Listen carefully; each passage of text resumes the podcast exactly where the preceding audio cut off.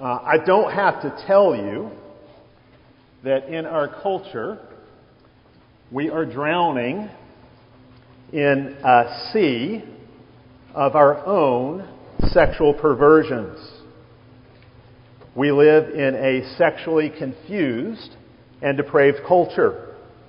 Just consider our pop culture. T V shows, movies, song lyrics. Would it be going too far to say that they're sexually suggestive at times? Is that, is that true? Yeah, I think that's true. We all know that's true. Sometimes a lot more than just sexually suggestive. Uh, we are surrounded by sexual imagery, uh, things that are uh, designed to provoke us sexually. Uh, we live in a culture that is sexually chaotic and sexually confused. Uh, we live in what you could call a pornographic culture. Pornography is widespread. Uh, pornography destroys both men and women, but it especially addicts and enslaves men. It's been called rightfully, I think, Satan's Bible. God has his Bible. Satan has his Bible. Satan's Bible is pornography. And pornography is a man killer because it emasculates men. It pours gasoline on the fires of our already dangerous lusts. And we men know this. Porn doesn't just distort a man's sexuality, it distorts his whole sense of self. It crushes his drive and ambition. Guys, think of it this way. You're Samson, growing to be a strong man. Pornography is Delilah cutting your hair, leaving you weak and ashamed. It saps your masculine strength and energy. It leaves you weak and depressed. But it's not just pornography and the sexual images and language that constantly confront us in pop culture. There's abortion, which is very much the product of our sexual lawlessness, the murdering of innocent life in the womb. Now, we hear it claimed today it is a woman's right. It's presented to us as a form of death care, uh, I'm sorry, of health care, when really it's a form of death care because it's deadly for the baby. There's no health care there. And actually, it's very unhealthy for the mother as well. Uh, mothers who abort their babies bear the scars of abortion, physically, emotionally, spiritually. Uh, all of you are probably too young to have been alive when nine eleven happened. I'm guessing pretty much all of you were born after nine eleven, but you've grown up in the shadow of nine eleven, and you know what a big deal nine eleven was. And you know how we fought wars because of nine eleven. Well, here's the thing. Think about how many people died in nine eleven. Just as many babies are aborted every day as who died on nine eleven. There is a nine eleven type massacre in this country every single day. Then there's gay marriage, which makes a mockery out of true marriage. I want to say gay marriage in scare quotes because it's not really marriage. God has defined marriage, created marriage, ordained marriage. It is what God says it is. But we're making a mockery of God's ordinance, God's institution of marriage with gay marriage, same-sex marriage. There is the L G B T plus rights movement with its pride parades like those going on this month in the streets of big cities. Its attempts to persecute Christians who won't play along. Uh, we've seen, as I mentioned earlier, numerous corporations that have changed their logo to the rainbow this month, and it's not because they're celebrating God's covenant with Noah. It's because they're jumping on board with this sodomite agenda. All these perversions and many, many more have been normalized in our culture. And if you criticize them, you put a target on your back. You'll be considered bigoted or hateful. Here's the situation we find ourselves in. If you believe and want to practice the kind of sexuality God describes in His Word, if you want to live according to God's design for sex, for marriage, for manhood, for womanhood, this is a very challenging time to be alive. I especially tonight want to address the challenges men face. So guys, I'm going to speak to you. I know you're, you're between ages thirteen and eighteen. You're coming of age. You're moving from boyhood into manhood, and you're at various places along that, that, that spectrum of transition from boyhood to manhood. But tonight, I'm treating you all as men. This is a man-to-man talk, and you ladies get to listen in on it. I think it's helpful for you to listen in on it. But this is for the men. I want to focus squarely on the challenges we face. If ever there was a time for us to man up, this is it. We need to understand what manhood is all about. You need to strive Guys, you need to strive to be a good man. You also need to strive to be good at being a man. And you'll see there's something that brings those two together. You'll see what I mean by that uh, as we go tonight. I want to read a couple texts for us. First, from First Kings chapter two. These are David's final words. David is on his deathbed and he speaks to his son Solomon. These are his words to Solomon, his final words. Now the days of David drew near that he should die, and he charged Solomon his son, saying, I go the way of all the earth. Be strong, therefore, and prove yourself a man. And then I also want to read for us from First Corinthians chapter sixteen. Uh, this is Paul writing to the Corinthian church. But one thing you need to understand about the letter of First Corinthians, maybe you haven't noticed this, the letter is addressed to the brothers. Again and again, Paul says, brothers, and he speaks to his brothers. The whole letter is addressed to the Christian men in the Corinthian church. First Corinthians is a man-to-man letter. Paul's writing to the brothers, to the men in the church. So this is one of his final exhortations to the Christian men in Corinth. First Corinthians sixteen, verse thirteen. Watch, stand fast in the faith, act like men, be strong. This is the word of the Lord. Thanks be to God. Let's pray. Father, would you ask that you would speak to us through your word, that we might understand your design for us as men and women. Father, I especially ask that you would speak to these young men gathered here tonight, that you might impress upon them the importance of living according to your word, living according to your will, living according to your design for sex, for sexuality, for marriage and family life. Father, would you give us your grace through Christ your Son and your Holy Spirit. Amen. So I'm speaking about manhood, manhood in Christ. And as I said, this is for the guys, but it's not really just for the guys. You girls need to listen in because you need to understand this as well. Just like tomorrow when I'm speaking primarily to the ladies for a good bit of my talk, you young men need to listen in as well. It's helpful for us to understand what God calls the opposite sex to do and be. It's important for us to understand what God wants the opposite sex to do. To be. We better understand ourselves that way, and of course we also know what to look for in a spouse. We can better understand uh, the opposite sex this way. So let me start here. What does it mean to be a man? That's the most basic question of all, right? What is manhood? When Paul says in First Corinthians sixteen thirteen, when he tells his brothers in Corinth, act like men, what does he mean? Manhood or masculinity has been under attack for quite some time in our culture. You're probably aware of that. How many of you have heard the phrase toxic masculinity? That's just become a part of our cultural vocabulary, has it not? It's become very common for people in our culture in general, but especially those who would identify as feminists or as social justice warriors, to describe manhood in very negative terms, to see masculinity as a threat. Manhood has been pathologized. It's treated like a disease. And I think there are all kinds of myths and misunderstandings that drive this view that manhood is toxic. Uh, just back in January, the American Psychological Association declared traditional masculinity harmful. They said, quote, traditional masculinity is psychologically harmful. But if we're going to be old-fashioned, cutting-edge Christians, old-fashioned, cutting-edge men, Christian men, then we've got to ask, what does God and His Word say about that? Can something like traditional manhood be defended from God's Word? Now, I do not doubt there have been and are many toxic men.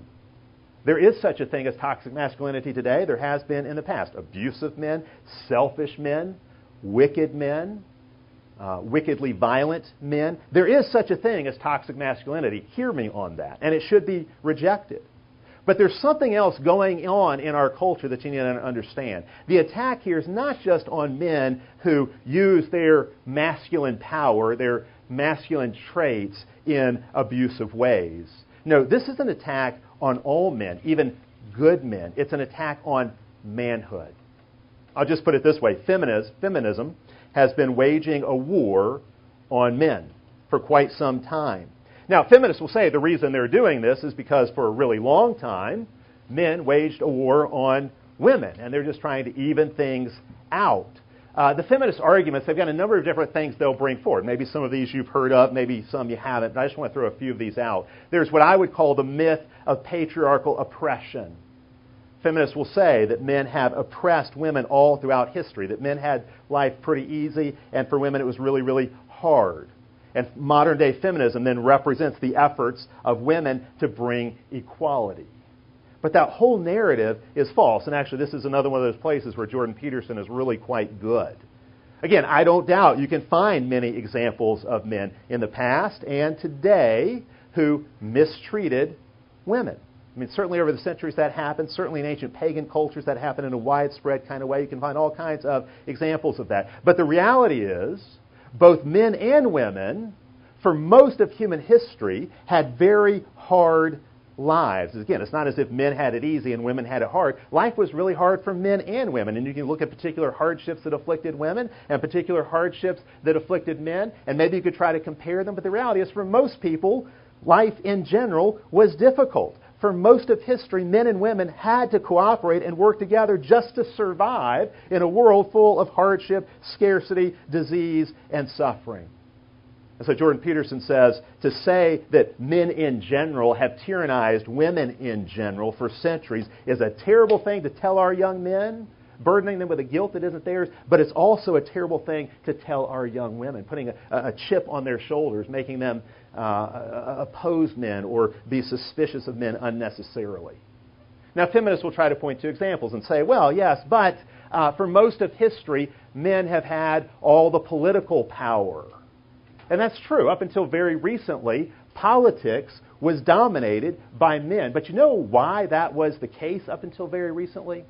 It was because to be a political ruler or a civil ruler was totally intertwined with being a military leader, and men were better in combat. You wanted a man to lead your troops into battle. And so, of course, men were the civil leaders, the political leaders, because it was intertwined with being a military leader today. Even today, our president uh, is really the commander-in-chief. We don't do a whole lot with that. He's not actually out there on the battlefield. But that's the tradition. So that's why men were dominant uh, politically, because it was tied in with military, uh, with, with service in the military.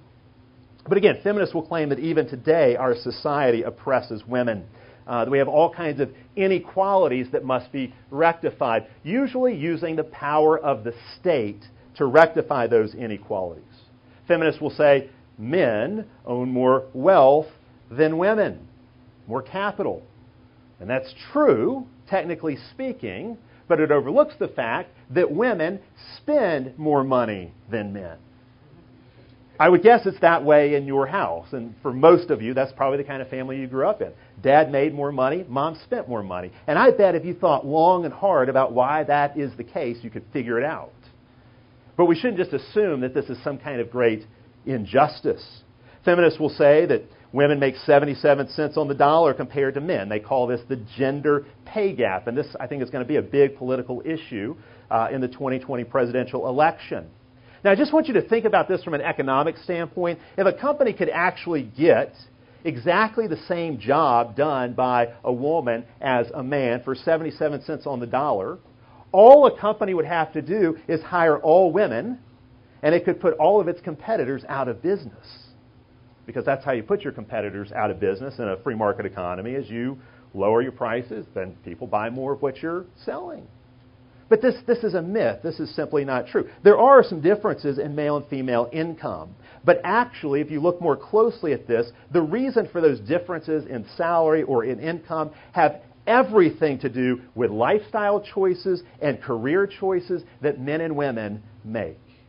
And so just to give you an example, men are usually willing to work longer hours than women. Women more often only want to work part-time.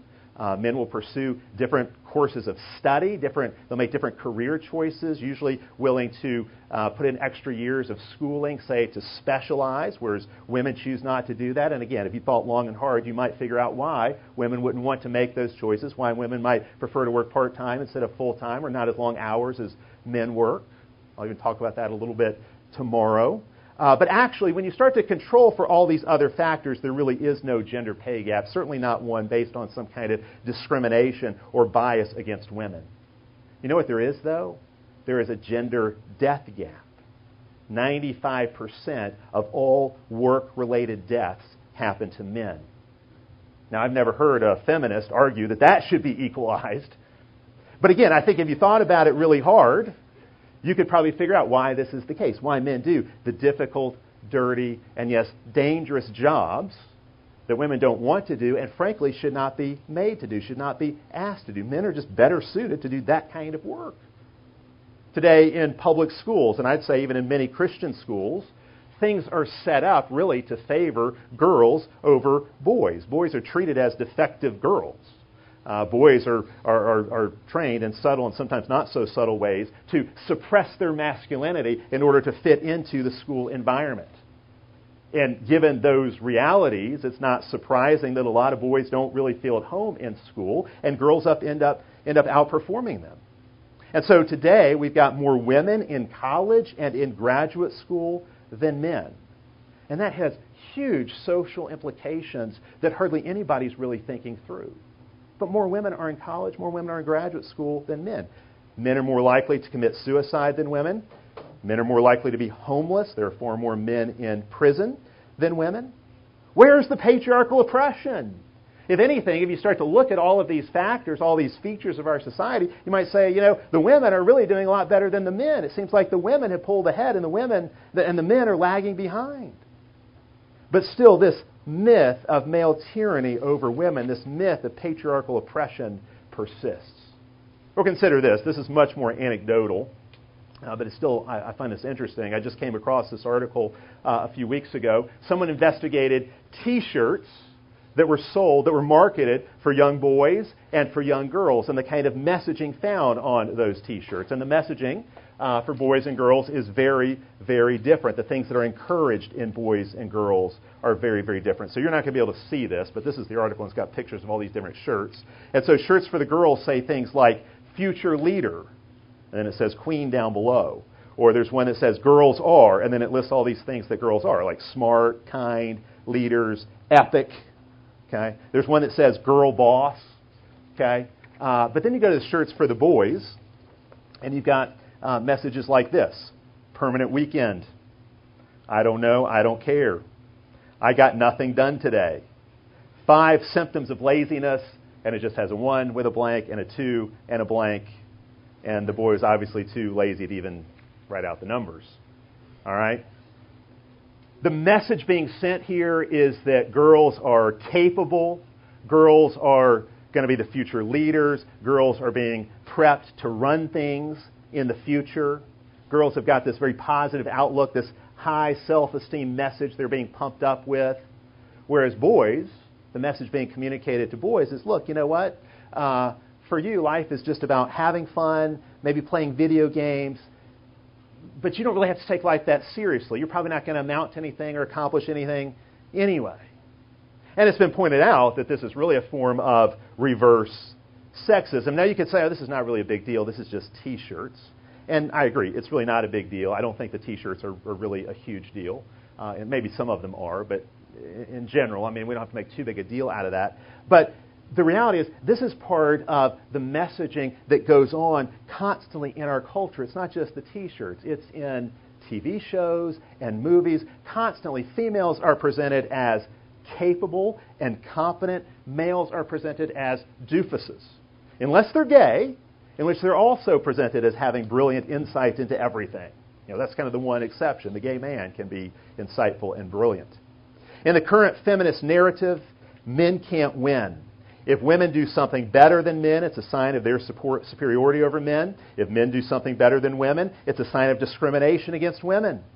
Men have been beat down so much, many men are embarrassed by manhood. They don't even want to be masculine anymore. I just saw an article that came out today that had surveyed men in the U S and in the U K and asked men, do you see yourself as fully masculine or a mix of masculine and feminine or fully feminine?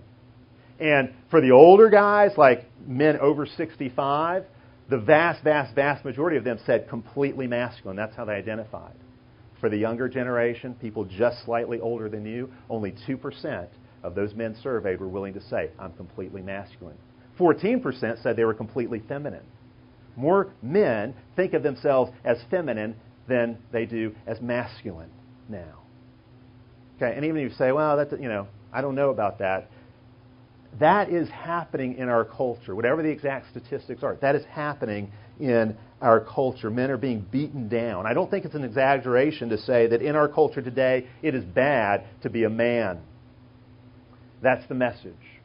But Scripture gives a very different message. God in His Word gives a very different message. God in His Word says it is very good to be a man.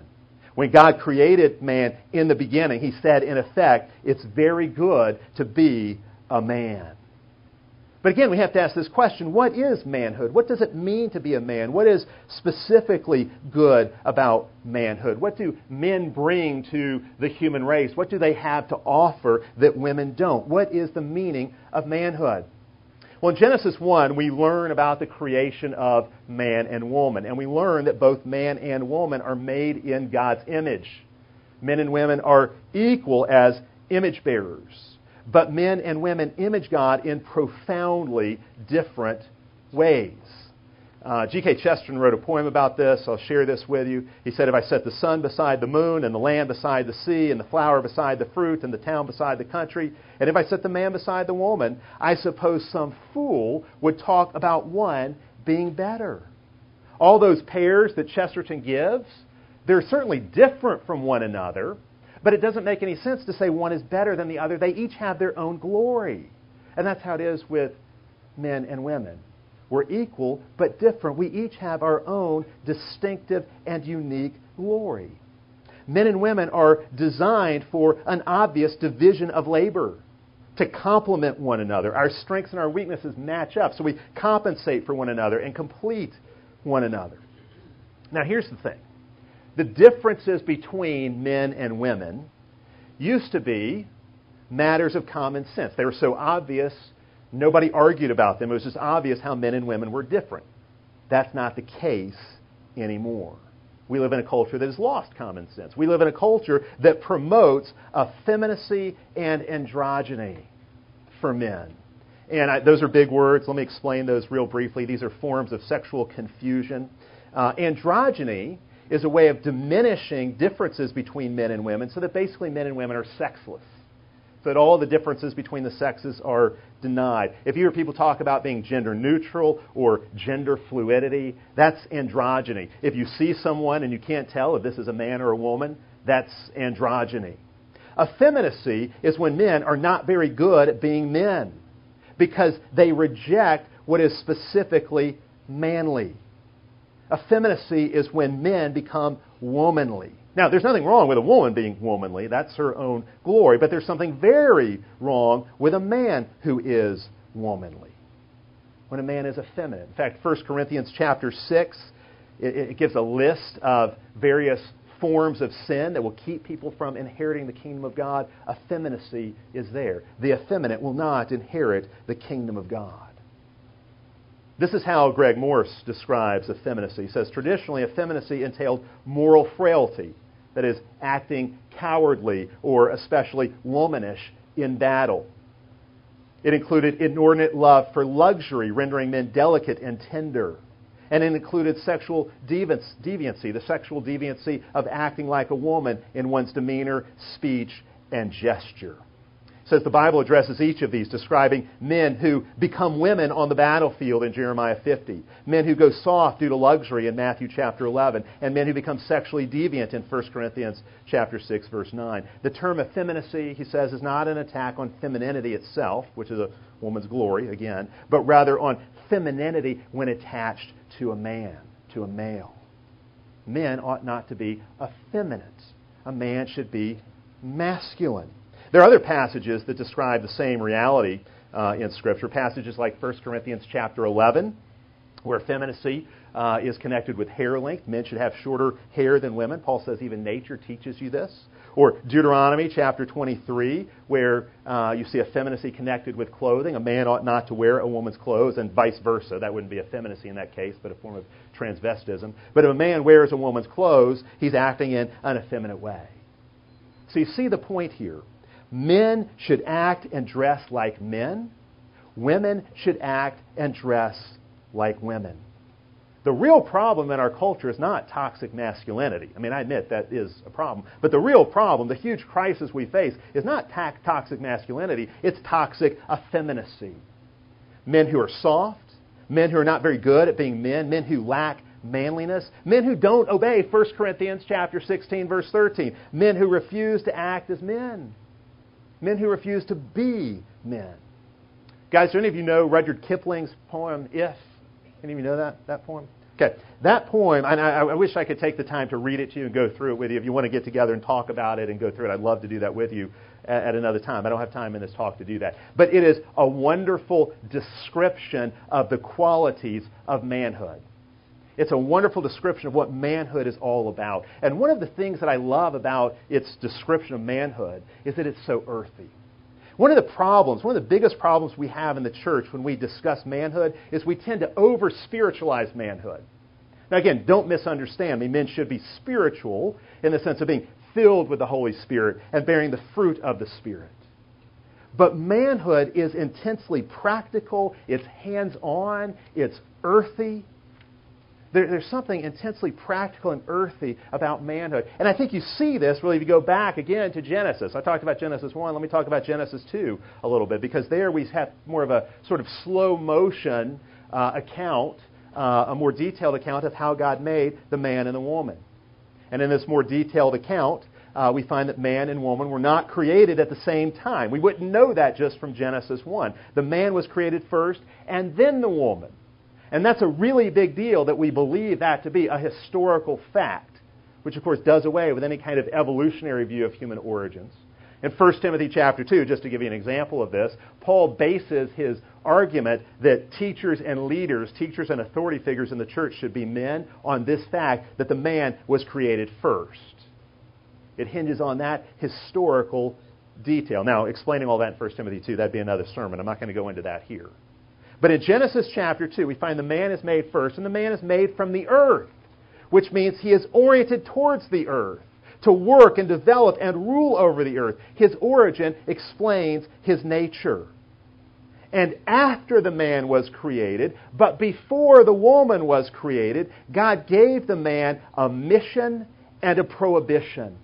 And it's so crucial to see this, the sequence. In Genesis two fifteen, God gives the man his mission, which is to guard and keep the Garden of Eden. This is priestly work. That's, it's, this is priestly language later on in Scripture used of the priests who would guard the tabernacle. So the garden's kind of like a tabernacle, a sanctuary. Adam is a priest, and his work is to guard and keep the garden. He's made from the earth. He's going to work the earth.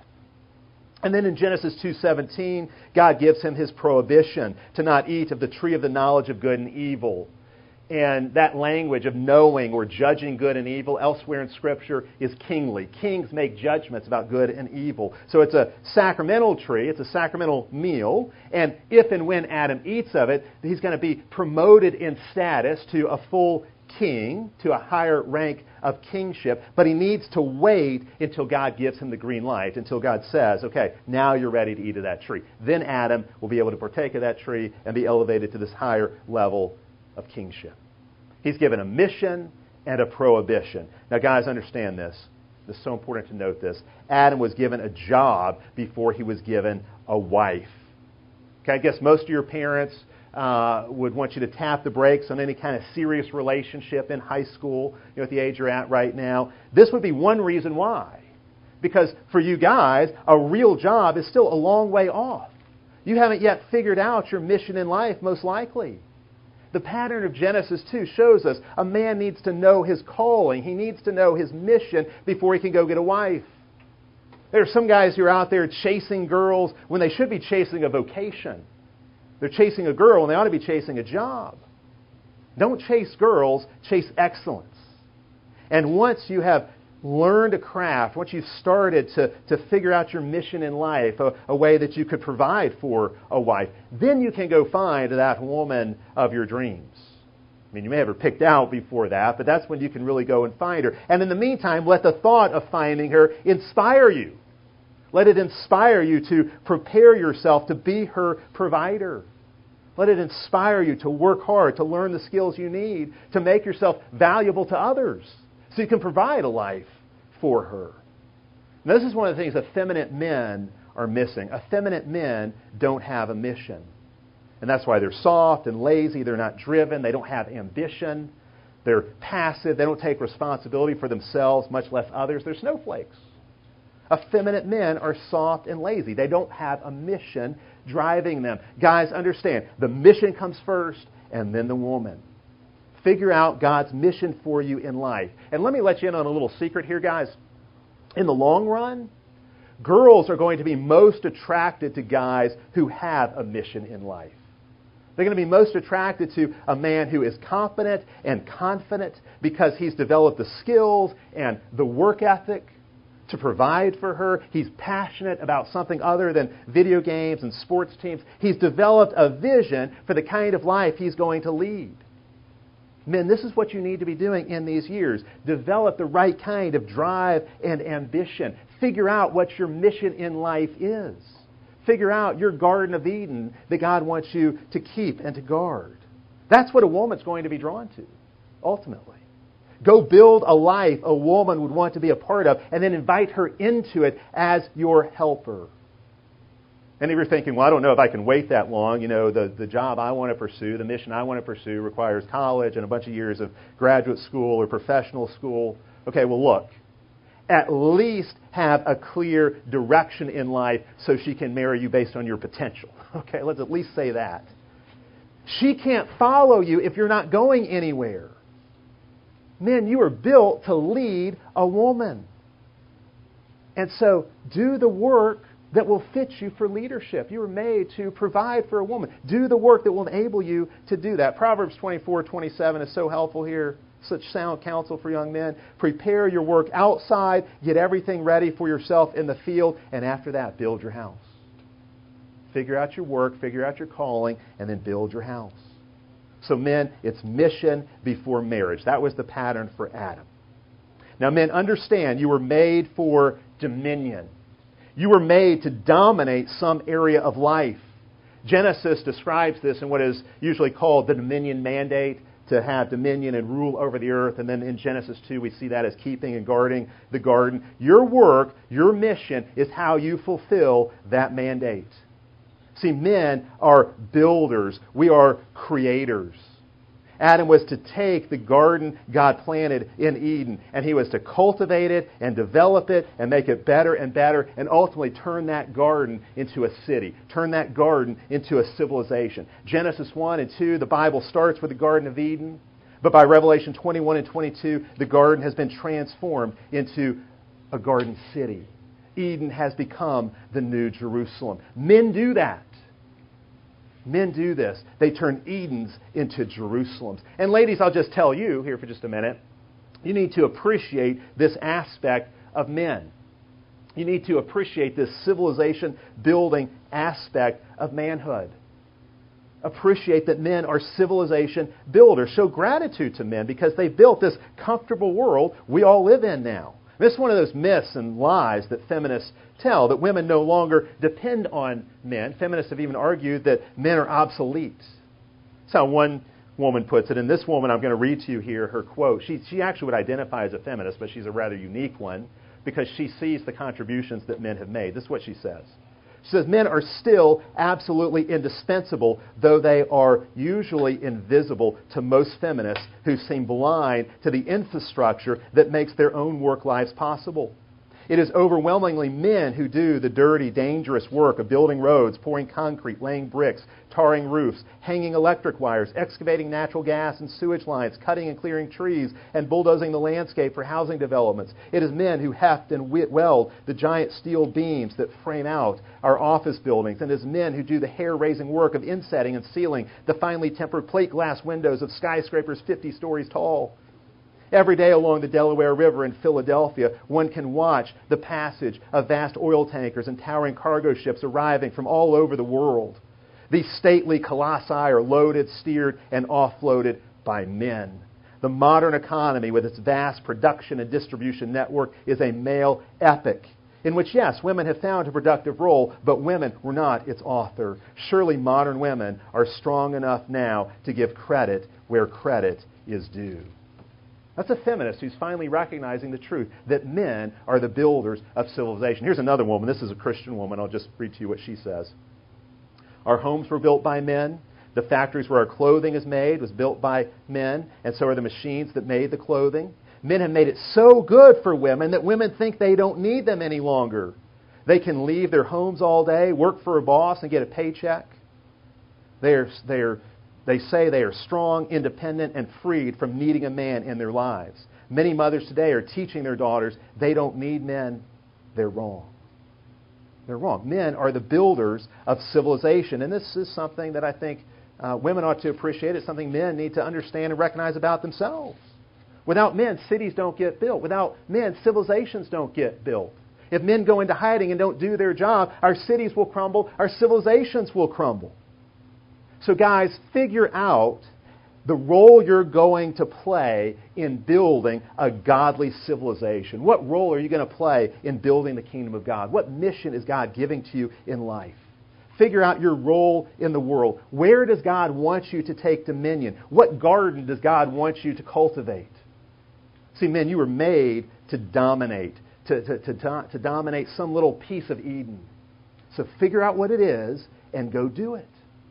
Now, don't confuse this dominion or this dominance with being domineering. Okay, I want to throw this in here because I don't want to be misunderstood. Sometimes men, especially insecure men, will become domineering towards other people, especially towards women, and they'll become tyrannical and bossy and, yes, perhaps abusive. But again, that's not manhood. That's immature. That's not masculine. That's not dominion. Dominion is not dominance over people. It's dominance over a piece of creation. It's dominance over a piece of culture. A piece of culture God calls you to rule and to cultivate. So maybe you'll be a doctor. Maybe you'll be a, a, a carpenter. Maybe you'll be an accountant or a mechanic. There is some area where God wants you to go and be dominant. There's some Eden where God wants you to go and rule, some realm where God wants you to go rule. Figure out what it is and go do it. Now consider again the Genesis narrative. The man was to guard and keep the garden. He was to not eat of the tree of the knowledge of good and evil. This is still before the woman is created. God brings the animals to him and he names them, but he doesn't find among them a helper or a companion suitable for himself. And so God puts him into a deep sleep. It's kind of a death and resurrection experience for Adam. And as he's sleeping, God forms the woman out of his side. Like the man, the woman's origin shows her orientation. She's formed from the man to be his helper, to live under his authority as his equal partner, different from him, but completing him, helping him, following him. That's her role. The man's made from the dirt, so he's oriented towards the dirt. Okay, why do little boys like to play in the dirt? Because man was made from the dirt. Okay? The woman is made from the man, and so she's oriented to the man. But she's to be in submission to the man. Submission. Right? That's what Paul says in Ephesians five in marriage. It's submission is the woman's role. Well, I just talked about the man's mission. What does it mean to be in submission? Well, sub means under. It means when a woman marries a man, she comes under his mission and helps him to fulfill it. That's why a man's got to have a mission first. She can't submit. She can't be in submission unless he has a mission. So he's oriented towards his work. She's oriented towards him. But then what happens in Genesis chapter three? In Genesis three, it all goes wrong. That original pattern that God set up is destroyed. The original pattern of authority looked like this. God is the head of humanity and all of creation. Within mankind, man is the head of the woman, his wife, and together they're to be head over the lower creation, the animals, the earth. But in the fall, in Genesis three, that whole hierarchy gets reversed. The woman listened to or submitted to the serpent. She got on board with the serpent's mission. The husband listened to or submitted to his wife. There's this role reversal. And the whole creation then is thrown into chaos and into rebellion against God and the order he ordained. Remember, in the beginning, the man was to be a priestly guardian. He was to guard the garden. He was to guard the sanctuary. But what do we find in Genesis three? Who enters the sanctuary in Genesis three? This satanic serpent.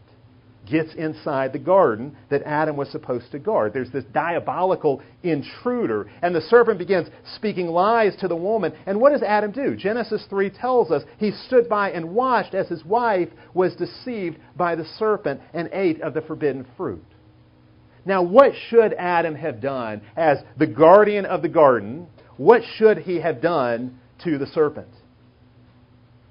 Killed it. He should have crushed the serpent's head. He should have stomped on the serpent, right? He was to be her provider by working the earth, but he was also to be her protector by destroying the serpent. He was to be her guardian. He was to guard her. You know, guard her from what? Well, guard her from the serpent, for starters. But he didn't do it. He was to be her protector and provider. You know, protect and provide. That's the mantra of manhood. But he fails. He fails to be her protector. He fails to guard her. He fails to guard the garden. You know, Christians are always asking, what was the original sin? What really prompted the sin of uh, that, that, that takes place there in Genesis chapter three? And some will say, oh, well, obviously it was pride. Or it was idolatry, you know, turning away from God. Or it was theft, even, because they stole the apple that didn't belong to them, the, tr- the fruit of the tree that didn't belong to them. And all those are good answers in their own way, but I want to put it to you like this. What was the original sin in Genesis chapter three? It was the sin of effeminacy. Why will the effeminate not inherit the kingdom of God? Because effeminacy is what brought sin and death into the world in the beginning. Adam's failure was a failure of manhood. The fall is a failure of manhood. The fall, the story of the fall, is the story of a man who failed to be a man, failed to be a good man. He failed at being a man. He didn't do what Paul says to do in First Corinthians chapter sixteen, verse thirteen. Act like a man. Adam failed to man up in the garden. He didn't act like a man in the garden. He became effeminate. Adam failed as a man, and that's why the fall happened. He failed to protect her. He failed to be a man, to act as a man.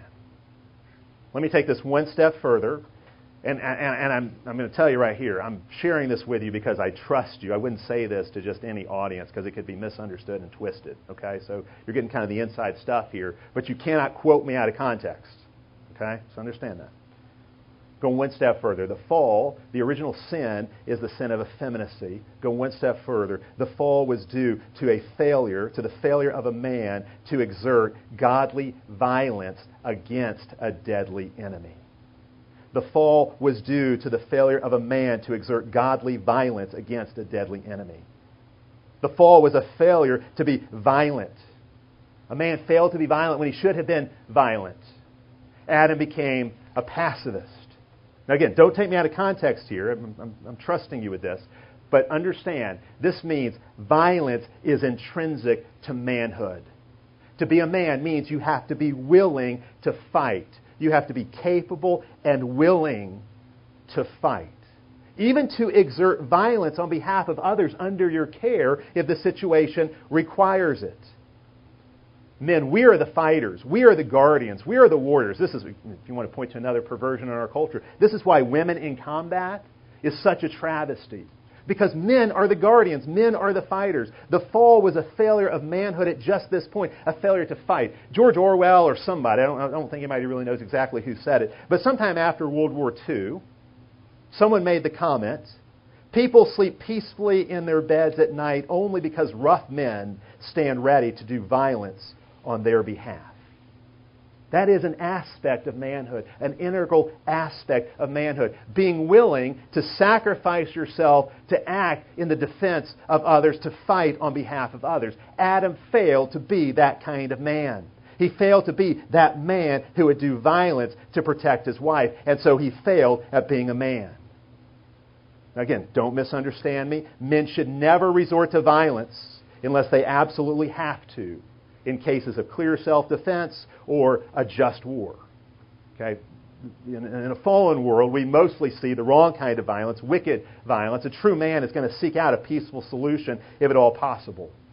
But a true man, a real man, will also do what is required to defend those he's called to protect. In a fallen world, most violence is wicked. And we have to res- we have to resist the temptation to resort to wicked violence. you know, when men act in wicked violence, they're actually also denying their manhood. That's a denial of manhood just as much as becoming a pacifist is a denial of manhood. But understand, part of being a man is being a protector and a warrior, and sometimes that means violence.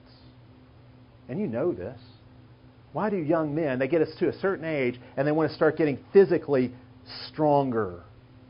You know, a lot of men uh, want to learn how to use a firearm or some other kind of weapon. Why do men have this impulse? Well, I'm not saying that you, you know, if you don't lift weights or if you don't learn how to shoot a gun, that you're not a real man. But I, I certainly think those are examples, among many of examples we could give. Those are examples of how men can embrace this role of being defender and protector. There are other ways to do that, but these are certainly among them. And I'll just tell you, when you get older and you can't fight as well, uh, your physical strength starts to diminish. A man starts to rely on his intellectual strength. Brains replace brawn. It becomes his wisdom rather than his physical abilities that he uses to defend those he cares about. And I think Proverbs recognizes, Proverbs twenty twenty-nine, the glory of a young man is his strength. The glory of an old man is his wisdom. The model for manhood is always Jesus. Adam became effeminate. He failed, and so God sent a new Adam, a second Adam. And Jesus shows us what true manhood really is. Think about Jesus for just a minute. Yes, he is the Prince of Peace. He was a peacemaker. He was not given to violence regularly, but he could get physical when required. And so we see him flipping over the tables in the temple. In seventy A D, he uses the Roman armies as his instrument to violently destroy the Jewish rebellion, just as he had prophesied. In Revelation, Jesus is depicted as a warrior going forth, conquering and to conquer, with a sword coming forth from his mouth and his garment stained with the blood of his enemies. Read the imprecatory Psalms, like Psalm one oh nine.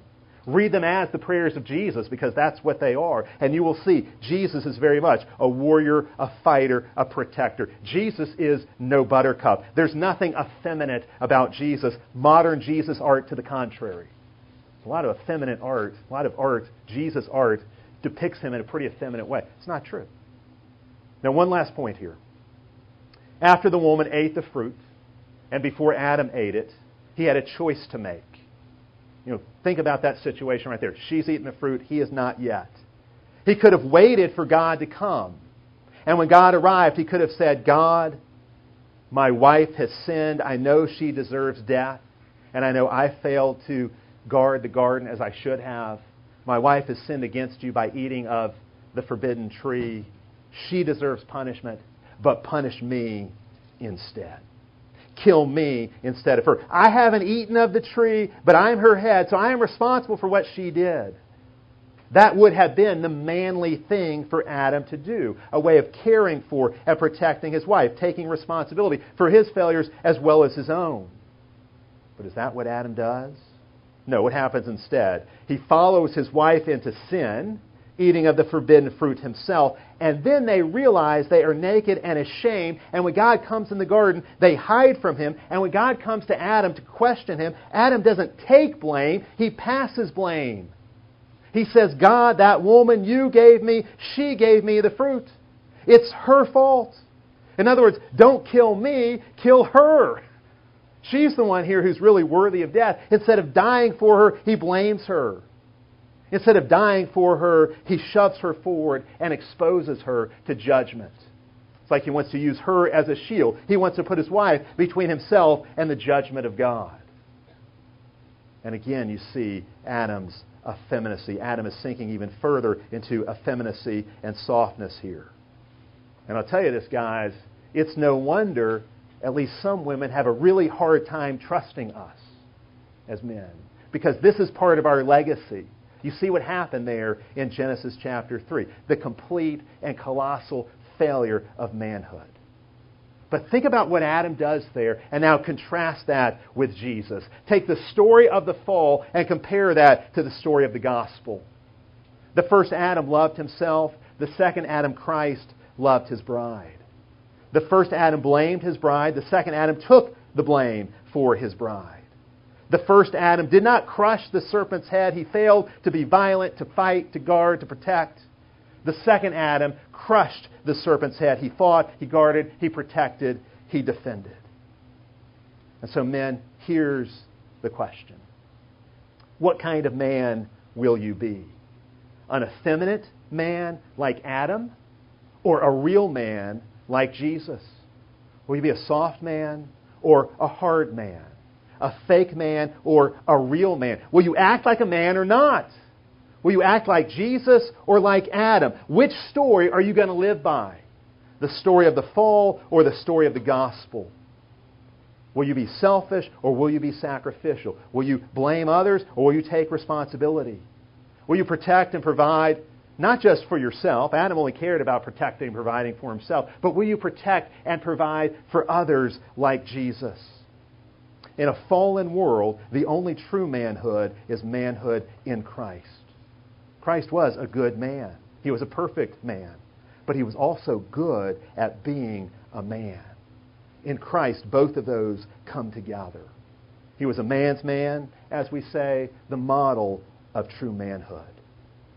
I don't really have a definition of manhood that I'm really satisfied with. Maybe this could be a working definition, so I'll give this to you.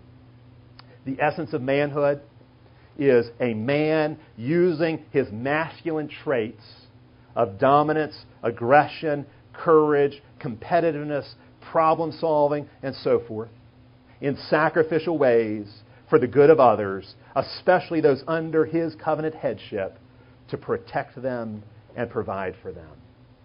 And guys, I'll tell you this, if you will learn to be like Jesus in his manhood, protecting and providing, tough and tender, strong and wise, driven and compassionate, if you'll develop discipline and skills and a work ethic, if you'll develop self-control and self-discipline, if you'll become a competent leader and a sacrificial servant, I'll tell you, then you will be toxic. You'll be toxic, all right. You'll be a toxic man, but you'll be toxic to Satan. You will crush the heads of all the serpents that enter your garden. Do those things, and as Rudyard Kipling says in his poem at the conclusion, then, what's more, you'll be a man, my son. Let's pray together. Father, we do thank you for giving us Jesus.